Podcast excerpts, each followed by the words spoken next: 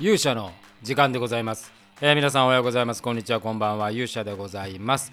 本日は1週間ぶりということでございまして、勇者この時間でございますが、もうですね、今週はいろいろ出来事ありまして、1週間分をまとめてお伝えしようというふうに思っております。それでは皆さんしばしお耳を拝借いたします。まずはですね、もちろん魔界のお話からをスタートしたいところなんでございますけども、気がつければですね、もうあと2週間というか、もうあと10日11日ぐらいになりましたが、もうリハーサル始まって、全体リハーサルが2回、それからアクションの制作が都合3回ですかね、行われておりますが、アクションまだまだね、実は制作来週からもう山盛りでございまして、もう直前まで、続くわけでございますけれども、全体リハーサルも2回、ようやくこうかけてたピースが揃い始めたというところなんですけれども、72回の歴史の中でひょっとすると一番やばいんではないかというような状況でございます。いろんなこう理由はあるんですけれども、まだね、制作がちょっとこう今回は短めにやっているっていうのももちろんありますんですが、それと同時にですね、恐れていたこのコロナ絡みのですね、問題が今一つ実は起こっておりまして、これをどうしたものかなというところの対策に今追われているところでございます。前回はね、こういう同じような出来事があった時にですね、思わぬトラブルになったわけでございますけれども、今回も似たような状況でございまして、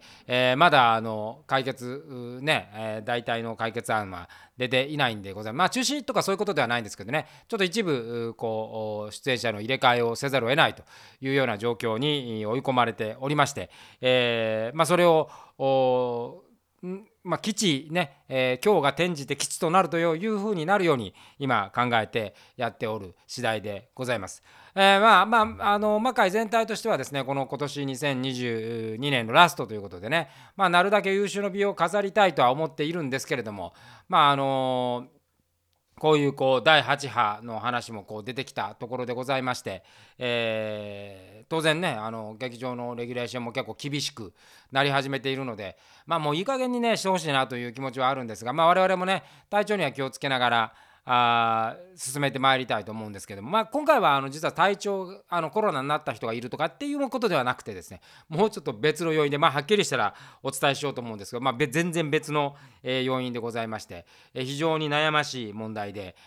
ございます。ということで、なんかね、ちょっとまだはっきりね、全てが確定してないんで、はっきり言えないんですが、一部出演者の交代というようなところをやむを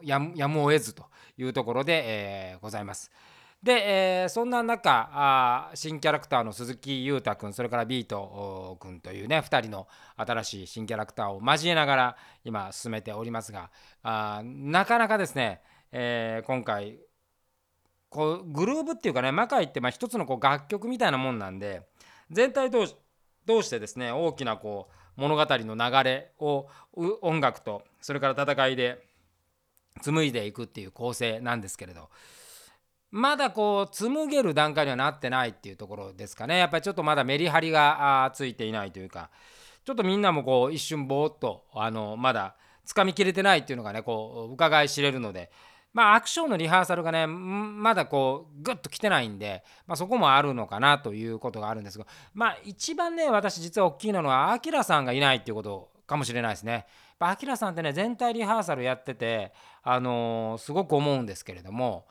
やっぱ気迫というかね、言葉数多い人ではないですし、若手にガンガン指導するっていうタイプの人でもないんですけれども、自分がやれることをですね、その稽古場で抜かずにすごい迫力でやってくれるっていうところがね、やっ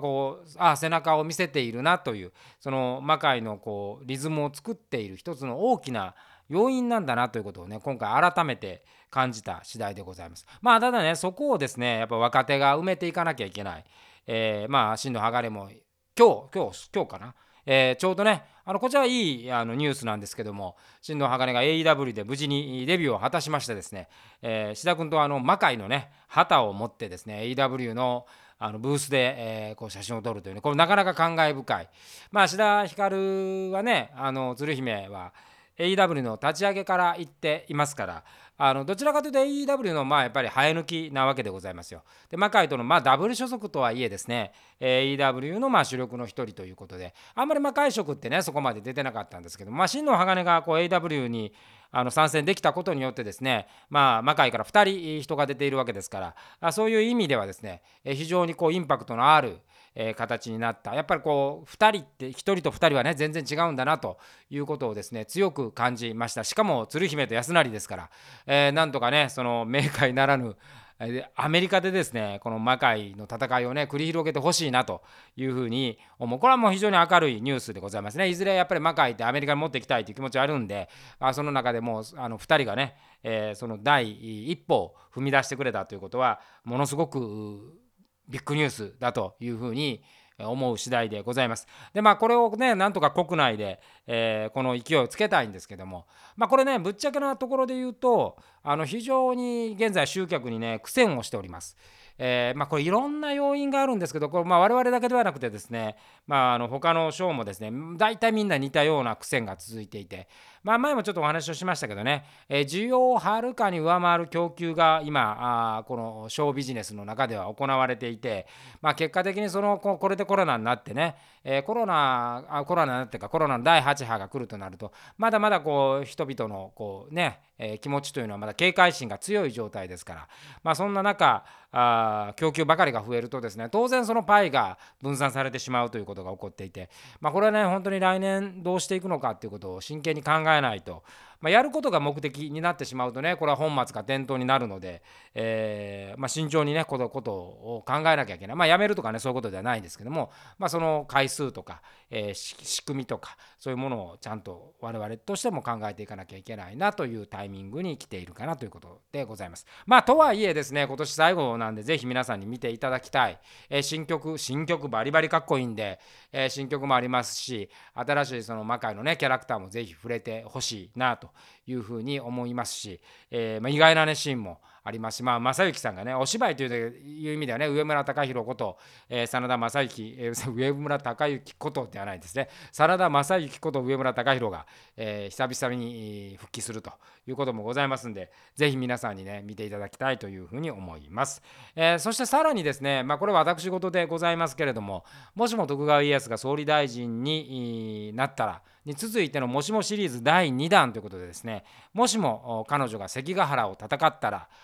これがですね、無事に見本が上がりまして11月の30日、現実には29日ぐらいかな、全国書店に並ぶということになるわけでございますけども、これがなんとですね、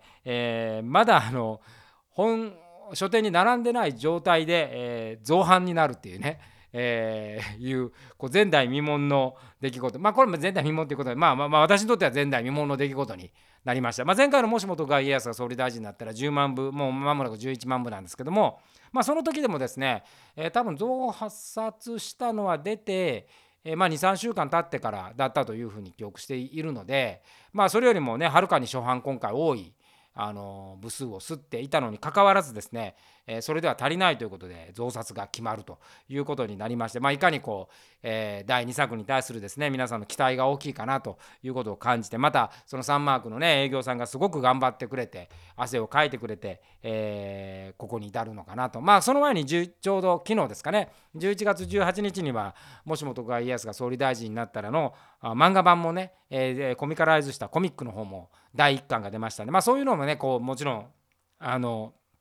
追い風になり、さらに大河ドラマがありますから、大河ドラマが今度秀吉じゃない家康なんで、そういうどうする家康ですかね、そういう作品でございますから、これから家康フェアもあるということで、非常に私としてはですね幸先のいいスタートと。ただですねこの辺りは実際にね読んでいただいて、その反響でね全てが決まるので、ここで喜んでいる場合ではないというようなことでございますけど、私にとってはですね一つのビッグニュースということでございまして、ぜひ皆さんのお手にですね取っていただきたいというふうに思います。でさらにですね、ちょうど今日なんですけども、ある番組のですね、撮影に出向いてまいりまして、テレビね、地上波なんですけどね、地上波、言っていいでしょう、テレビ東京さんなんですけども、12月に放送予定でございますかね、ゴールデンタイムで放送予定の番組があるんですが、そこにですね、まあ、なんていうんですかね、出演というか、まあ、前に私が全国放送出てるのはサンジャポなんで、まあ、サンジャポのようなコメンテーターという立場ではなくてですね、まあ、そういう、まあ、コメンテーターなら多分私断ったと思うんですけれども、まあ、ちょっとある企画で、私がこうプレゼンを教えるみたいな、ちょっと私のね人材育成の仕事ともちょっと重なるところがありまして、まあお仕事をねまあ、出演ということをお引き受けした次第なんでございますけれども、まあ、その撮影が今日ありまして、まあ、若者というか、まあ、私にとってはもはや子供ですね、子供よりも年下なんですけども、まあ、高校生なんですよ、その高校生の子たち、男の子たちにね、プレゼンを教えたんですが、いやまあ素晴らしかったですね。ここのところこうよくねまあ、新入社員なんかも教えてるんですけれども、まあ、もちろんねどこの世代にも優秀な人はいるんですが、まあ、高校生でこんな優秀な子がいるんだという驚きでしたね。で優秀っていうのはこう頭がいいっていうことではなくてですね、非常にこうなんですか柔軟で貪欲で、そして、継続力、まあ、やっぱり私はこう能力があるかないかの差っていうのは結局同じ単純なことを反復作業できるかどうかっていうことなんですよね。なんかグダグダこう効率だなんだっていう前にまずやってみた中で自分の中の最適を考えられる力がある人っていうのが優秀な人だと思うんですけども、高校生なんかね、まあ私が高校の頃なんかもうそんな一番苦手な頃なわけですよ。まあそもそもですね、高校生ぐらいの頃っていろんなことに興味があったり、まあ自分の好きなことがあったりですね、そういう趣味とかそういうものにこうまあ、左右されるまあ年齢なわけですよ。まあ、そんな中こういろんなことをね言われてもまず疑問を呈するところではなくて、まずやってみて、そのやってみてその集中力と、まあ、その修正能力っていうのはね本当素晴らしかったというふうに思います。まあ、私はね、まあ、本人たちも言ったんですけど、いや日本は結構これ君たちみたいな人がいっぱいいたらめちゃくちゃ明るいねというふうに思った次第でございまして、まあ、その企画はですね、まあ、そのいくつかそういうチームがあって、まあ、そのチームが最終的にこうなんですかねプレゼン大会みたいなところで戦うということなんで、まあ、最終的にそれがどういう形にねどういう結果になるかっていうのは、まあこれはやってみないとわからないんですけども、まあ、ちょっと短い時間ではございましたが、そういう優秀な、ね、若者たちと一緒に入れてですね、非常に幸せな時間を過ごさせていただいたというようなところで、ございます。ということでございましてですね、まあ、1週間バタバタ、それで、まあ、昨日はそれはそれで、魔界の面々がね勢ぞろいする、まあ、結構な人数手伝ってもらって、毎年やっているある大手企業様のね新入社員研修、まあ、大掛かりな実は仕掛けの研修だったんですけど、これをもう無事に終えまして、ここに根倉良寿、おぼろこと根倉良寿が初めて手伝いに来てくれたんですけども、なんかイメージしたよりもですね、まあ、ものすごく役立つというか、立ち回り素晴らしかった、起点もよく聞いてね、魔界で見るときとはまた違うですね側面が見れて非常に良かったなというふうに思ったりしました。まあ、てなことで、まあ、1週間、まあ、てんこ盛りで、しかも私はこの間にですね腰を痛めまして、まあ、久方というか、まあ、初めてと言っていいぐらい腰を痛めまして、コルセット買ったりですね、湿布貼ったりいろいろしておるわけでございますけれども、いやこれはやっぱりこう腰を痛めると何もできないんだなということを痛感した次第でございます。来週はですね、もうそうこう言ってるうちに魔界は1週間前にこの放送の時はね、配信の時はなるんで、いいショーをね届けたいというふうに心から願っておりますし、やっぱりまあこれ聞いていただいている方もですね魔界のファンの方が多いと思いますんで、やっぱりこう魔界がね存続していく上でもですね、やっぱり一つ一つのショーをね見ていただくことっていうことが非常に大事ですんで、ぜひ周りの方にお声掛けをいただきてですね、亀有リリオホールに12月1日に足を運んでいただければというふうに思います。ということで本日の勇者の時間はこの辺りで、また次回お会いしましょう。さようなら。